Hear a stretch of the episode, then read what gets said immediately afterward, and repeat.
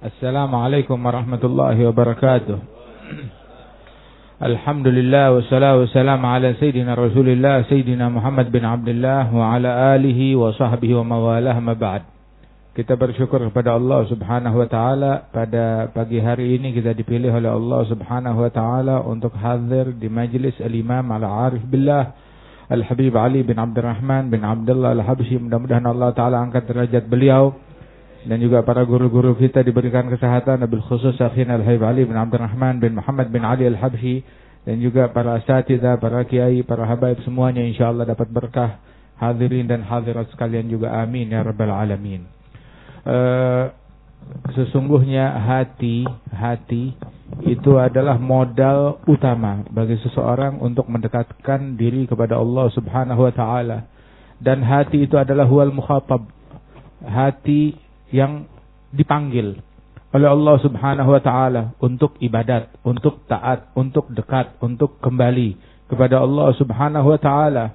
Allah taala yang memanggil hati dan jiwa manusia di dalam Al-Qur'an dan itu yang dituju dengan firman Allah yang dituju dengan hadisnya Rasulullah sallallahu alaihi wa wasallam. Dan hati adalah tempat pandangannya Allah Subhanahu wa taala. Innallaha la yanzur ila suwarikum wala ila ajsamikum inama yanzur ila gulubikum. Yang dilihat oleh Allah Ta'ala bukan fisik kalian, bukan jasad kalian. Tetapi yang dilihat oleh Allah Ta'ala adalah hati kalian, hati kita. Dan hati ini adalah tempat pandangannya Allah. Sebagaimana wajah wajah kita e, disebut wajah li anak tuajih bihin nas ini sebab tempat pandangannya manusia. Engkau menghadapi berhadapan dengan manusia dengan wajah kita ini. Wajah ini, muka kita ini. Tetapi kita berhadapan dengan Allah Ta'ala dengan wajah batin kita, dengan hati kita. Itu yang dilihat oleh Allah Subhanahu Wa Ta'ala. Sebagaimana kita nggak pede. Kalau muka kita ada ada apa namanya ada kotorannya, ada cemongnya, ada debunya ya di, di muka kita ini atau bedaknya berantakan. Ya, uh, ataupun bahkan kita nggak pede kalau di muka kita lagi ada luka, ada apa, kita nggak pede. Nah, bagaimana halnya uh, hati kita? Kita nggak pede kalau di muka kita itu ada kotoran kambing, ada kotoran kebo, ada kotoran sapi belepotan muka kita. Berhadapan dengan manusia, berhadapan dengan presiden, dengan menteri, dengan pejabat, dengan ulama. Bagaimana halnya kalau hati kita berhadapan dengan Allah Taala yang bukan sehari sekali kita berhadapan dengan Allah Subhanahu Wa Taala Eh, kita menghadap kepada Allah Subhanahu wa taala. Tiap hari 17 rakaat wajjahtu wajhi lilladzi fadhara samawat wal ard. Aku hadapkan hatiku menghadap kepada Allah Subhanahu wa taala. Alladzi fatara samawat Allah yang menciptakan langit tujuh lapis langit dan bumi Hanifah muslimah wa ma ana minal musyrikin inna salati wa nusuki wa mahyaya ومماتي لله رب العالمين لا شريك له وبذلك أمرت وأنا من المسلمين kita menghadap tetapi hati kita dilihat oleh Allah taala bukan tatkala ketika kita sedang menghadap saja kepada Allah Subhanahu wa taala tetapi saat kita tidak sholat pun juga Allah taala selalu menatap kita selalu melihat kita selalu memperhatikan apa yang ada di dalam hati kita ya'lamu kha'inatal a'yun wa ma tukhfis sudur wa ya'lamu sirra wa akhfa. Allah Ta'ala mengetahui lirikan-lirikan maksiat, lirikan pandangan mata yang berkhianat kepada Allah Ta'ala, yang diarahkan di dalam kemaksiatan, dan juga apa yang disembunyikan di dalam dada dan sanubari manusia, dilihat, ditatap oleh Allah Subhanahu Wa Ta'ala. Mengetahui asur, yang ada di dalam hati kita, yang tersembunyi dalam ruh dan jiwa kita, dan yang lebih dalam dari itu pun yang nggak kita sadari diketahui oleh Allah Subhanahu wa taala. Nah, orang-orang yang bertakwa, yang beriman, para kaum solihin, para aulia, mereka menjadikan hati ini sebagai prioritas. Itu yang utama. Sebab ketaatan, ketaatan badan bagus, itu yang utama. Tetapi ketaatan keta, amal ibadat, ketaatan yang paling afdol adalah ketaatan batin. Ketaatan hati itu adalah amalan yang paling afdol. Sebagaimana maksiat hati adalah maksiat yang paling bejat, maksiat yang paling kotor. Ketaatan hati, hal yang paling mulia apa? Iman kepada Allah Subhanahu wa taala. Iman letaknya di dalam hati. Sholat kita tanpa iman nggak ada gunanya. Ada orang kafir, dia sembahyang seribu rakaat. Eh, diterima nggak? Nggak diterima oleh Allah Taala. Sedekah tiap hari satu triliun, nggak diterima oleh Allah Taala. Sebab eh, semua itu nggak diterima tanpa ketaatan hati, ketaatan hati. Dan ketaatan hati yang paling tinggi adalah iman kepada Allah Taala. Kemaksiatan hati yang paling bejat, yang paling buruk adalah kufur kekafiran kepada Allah taala, keraguan akan perkara akhirat. Itu adalah maksiat hati yang paling yang paling yang paling bejat, yang paling buruk. Ketaatan hati, ketaatan yang paling afdal. Maksiat hati, maksiat yang paling buruk adalah maksiat hati. Apa aja maksiat hati? Maksiat hati itu eh, kekufuran, maksiat hati kesombongan, maksiat hati adalah e, terobsesi akan duniawi, obsesi akan tahta, obsesi akan harta, obsesi akan penghormatan, pengen dihormatin oleh orang, sombong, merasa diri lebih mulia daripada orang lain, ingin dilihat orang, ingin didengar orang, ingin ketenaran, ingin popularitas, benci sama orang, dengki kepada orang lain, atau juga kalau ada orang dapat nikmat, dia yang berat, dia nggak senang hati. Oh, fulan dapat nikmat dia nggak terima. Oh, fulan Fulan dia pergi ke tempat yang enak. Oh, fulan dapat rumah, fulan dapat mobil, fulan dapat harta. Dia nggak senang hati berat. Ini penyakit hati yang lebih dahsyat daripada penyakit badan. Tahu gak? Ini penyakit hati lebih dahsyat dari corona. Lebih dahsyat dari corona. Cuma dasar eh, memang hati kita ini penyakitan. Eh, sehingga sensornya itu padam, cacat. Hati kita sensornya cacat. Tidak peka tidak peka akan kerusakan yang terjadi. Kalau mobil tuh ada olinya nggak beres, langsung tuh apa terdeteksi merah. Ya bensinnya udah mau habis, langsung tuh terdeteksi ada ada kodenya, ada tandanya. Begitu ada ciri-cirinya. Cuma nih sekarang hati kita cacat, nggak ada hal merah yang nyala. Padahal sebenarnya tahu nggak? Kelihatan tuh kecacatan, kecacatan hati adalah ketika kita menganggap musibah duniawi Begitu baru kita sadar. Eh, tapi ketika kita kena musibah batin, kena musibah akhirat, kita nggak sadar. Di mata kita itu, apa namanya, kehilangan dompet lebih besar daripada ketinggalan takbiratul ihram bersama imam. Eh, padahal itu musibah ketinggalan takbiratul ihram, musibah yang paling besar. Musibah ketinggalan sholat jamaah, musibah yang paling besar. Musibah nggak bangun malam, nggak tahajud, itu musibah yang paling besar. Ketika kita nggak menyadari kalau ini adalah sebuah musibah, berarti ini ada kecacatan di dalam hati kita. Sampai dibilang inna minarijal bahimah. Kata penyair. Di antara manusia-manusia bagaikan bahimah. Tahu bahimah? Binatang, hewan. Bagaimana hewan? Dia nggak punya kepekaan, nggak punya nggak punya kepekaan. Sensornya tuh udah cacat, udah rusak. Kalau ditimpa musibah di dalam perkara duniawinya, dia sadar. Oh, harga naik, dia sadar. Duit hilang, dia sadar uh, motor hilang, dia sadar. Handphone hilang, dia sadar. Begitu sakit badan, sadar. Sakit kepala, sakit gigi, penyakit ini, virus ini, dia sadar. Begitu dan konsen akan hal itu.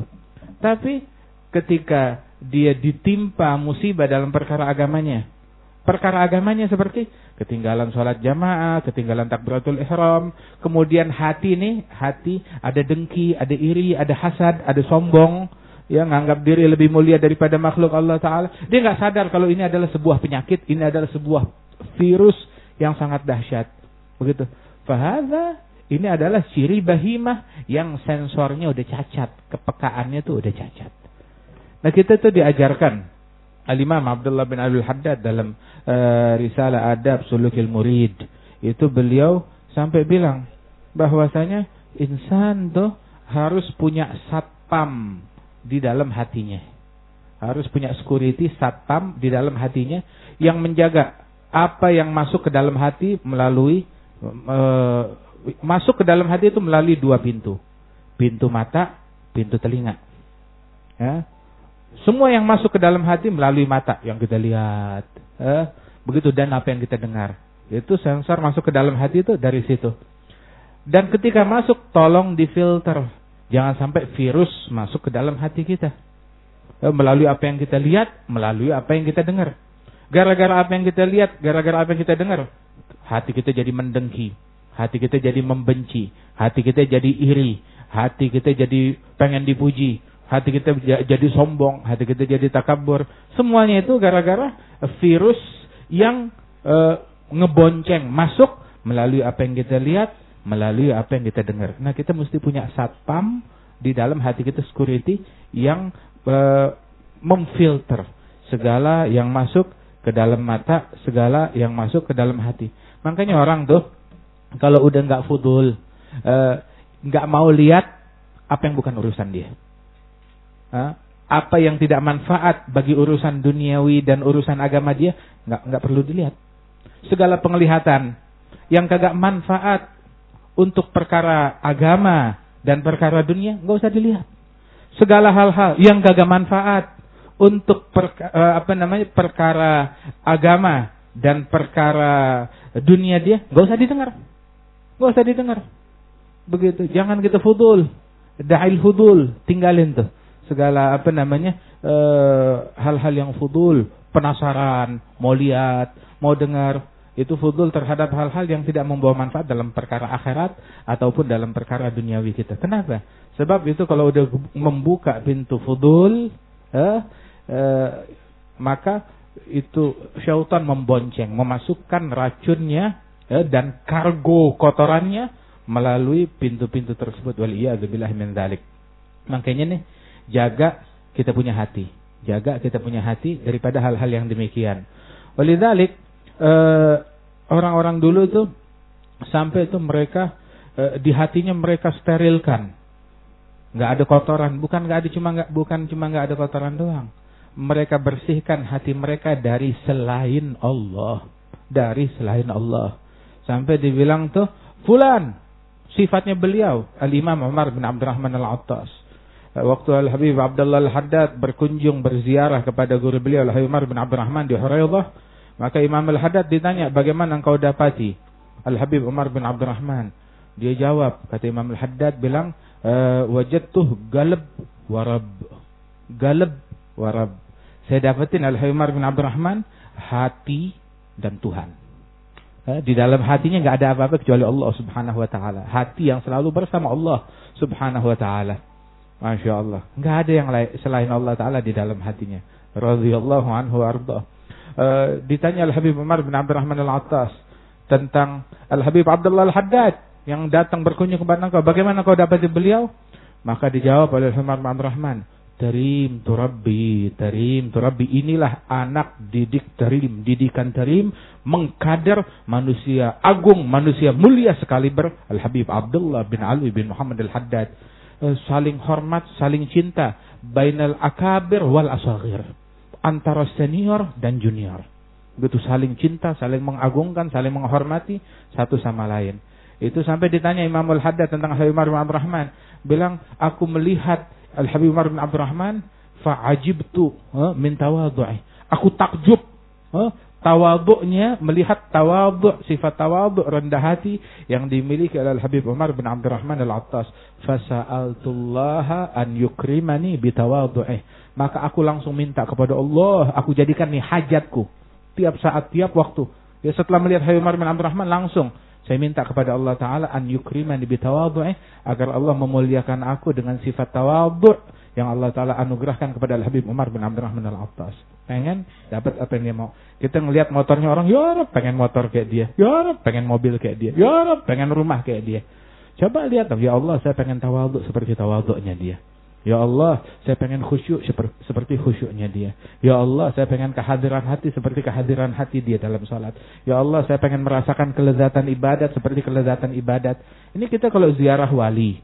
Yang kita pikirin, oh, ya Allah, saya tawasul dengan wali ini biar uh, apa namanya bisnis saya goal urusan saya lancar biar duit masuk begitu biar bulan nih rekan bisnis saya ditetapkan e, hatinya jadi dia mau tetap terus berbisnis sama saya. Oh hajatnya hajat duniawi, hajat akhirat belakangan itu juga kalau keingat. Nah, hajat akhirat belakangan itu juga kalau keingat. Doain anaknya biar benar kalau anaknya udah ngerongrong. Anaknya udah ngerongrong, udah nyusahin, udah bangor, baru didoain anaknya. Begitu. Kata. Nah, jadikan tuh akhirat kita tuh sebagai prioritas. Prioritas. Makanya dibilang nggak terjadi kebocoran dalam perkara duniawi seseorang, melainkan didahului karena kebocoran di dalam hubungannya kepada Allah Ta'ala. Ketika terjadi kebocoran dalam perkara akhirat dia, dalam hubungan dia kepada Allah Subhanahu wa taala, nah timbul tuh kebocoran-kebocoran dalam urusan duniawi. Cuma kita ketika terjadi kebocoran urusan akhirat kita nggak sadar. Begitu merembet ke dunia kita baru kita sadar. Udah gitu begitu sadar ya benahinlah sumbernya. Urusan akhirat yang bocor. Tapi enggak, dia enggak benahin sumbernya. Dia malah sibuk berkutak ngebenahin urusan duniawinya. Sedangkan dia yang bocor terus bocor dan berharap dengan dia nutup yang di bawah ini selesai yang di atas lah. Selesaikan dulu yang di atas urusan akhirat, yang ini ntar bakal rapi dengan sendirinya. Masya Allah, ayo bersihin hati kita, ya e, sucikan hati kita, e, muliakan si, e, hati kita itu isi dengan sifat-sifat yang luhur, dengan sifat-sifat yang mulia, dengan sifat-sifat taqwa kepada Allah Subhanahu wa taala. Sungguh Sial, sial, sial. Orang yang meninggal dunia sedangkan di hatinya itu masih ada dengki. Masih ada benci. Dalam hatinya masih ada hubbud dunia. Dalam hatinya masih ada kesombongan. Nabi sampai bilang dalam hadis, la yadkhulal jannah. Enggak bakalan, tahu kan lan lan lan yadkhulal jannah. Enggak bakalan masuk dalam sorga. Enggak bakalan. Kalau enggak bakal masuk sorga, Nabi bilang enggak bakalan. Apa masih ada peluang? Enggak ada peluang. Enggak bakalan masuk sorga. Siapa? Mangkan fi galbihi mithqal dzarratin minal kibir. Siapa yang enggak bakalan masuk surga kata Rasulullah? Yang di dalam hatinya masih ada satu titik kesombongan. Sombong apa sih? Sombong ketika menganggap diri lebih mulia dari salah satu makhluk Allah Subhanahu wa taala. Hada sombong. Hada kibir. Begitu. Nah, terus juga tahu gak? Masakin kata ahli arifin, kata kaum arifin, masakin ahli dunia. Kharaju minha walam yadhugu ala syai' minha. Kesian anak-anak duniawi. Mereka meninggal dunia sedangkan mereka belum mencicipi hal yang paling lezat dari duniawi ini. Ditanya, emang apa yang paling lezat dari duniawi ini? Yang paling lezat dari dunia bukan naik gaji. Yang paling lezat dari dunia ini bukan ketika dia apa namanya, wah udah terjamin hartanya, udah terjamin gajinya, udah terjamin kesehatannya, udah terjamin ekonominya. Bukan itu yang paling lezat dari duniawi ini. Yang paling lezat dari dunia ini adalah ma'rifatullah. Pengenalan kepada Allah Ta'ala. Kalau kita meninggal dunia belum mencicipi ini, sial. Kita meninggal dunia belum mencicipi kelezatan ibadat, rugi kita. Meninggal dunia sedangkan kita belum mencicipi, belum mencapai hakikat syukur, hakikat sabar, hakikat tawakal, hakikat ridha kepada Allah Ta'ala, hakikat taubat kepada Allah Ta'ala, hakikat daripada magamatil yagin, Eh, dan ahwal ahli yakin kita belum capai itu semua maka kita rugi maka kita menyesal. Ya, mudah-mudahan Allah subhanahu wa ta'ala bersihkan hati kita. Eh, dua dua tahap nih. Ini ambil keringkasannya dua tahap. Bahwasanya satu takhalli semua tahalli takhalli itu ngebersihin hati dari kotoran. Baru menghiasi hati dengan sifat-sifat mulia. Bersihin hati dari sifat tercela baru hiasi hati dengan sifat-sifat yang mulia. Sifat yang mulia berlian, bagaimana mau ditaruh kalau wadahnya belepotan sama kotoran kebo? Bersihin dulu, ya, sterilin dulu, sucikan dulu, ya, kasih itu apa namanya e, pembersih hati kita, wangiin, baru patut ditaruh e, kemuliaan di situ. Syekh Abu Bakar bin Salim, beliau bilang, saya doa doa kepada Allah Taala hingga saya ditawarkan diberikan pilihan pengen punya keturunan yang ulama atau keturunan yang hatinya bersih. Saya milih keturunan yang hatinya bersih. Salamatu sudur. Salamatu sudur. Keturunan yang hatinya bersih. Nggak ada dengki, nggak ada benci sama orang. Masya Allah. Dapat deh kebersihan hati. Eh, dan juga keilmuan. Sebab ilmu yang banyak, ilmu yang luas. Katanya ulama itu. Eh, behar minal ilm. Eh, Tukhammijuhu gutrah minal hawa. Eh, lautan ilmu jadi rusak, jadi busuk. Gara-gara setetes hawa nafsu. Gara-gara setetes hawa nafsu. Masalahnya kita kebalikannya. Eh, hawa nafsu kita kayak lautan. Ilmunya setetes. Itu juga kalau benar. Begitu. Mudah-mudahan Allah Ta'ala bersihkan diri kita. Allah Ta'ala hiasi kita dengan sifat mulia. Allah majal zaman hadha zaman marhuma. Tafarrugna min ba'di tafarrugan ma'asuma. Wa la taj'al fina wa la minna wa la ma'ana wa la mahruma. Sallallahu ala sayyidina Muhammad wa ala alihi wa sallam. Wa akhiru da'wana anil hamdulillahi rabbil alamin. Assalamualaikum warahmatullahi wabarakatuh.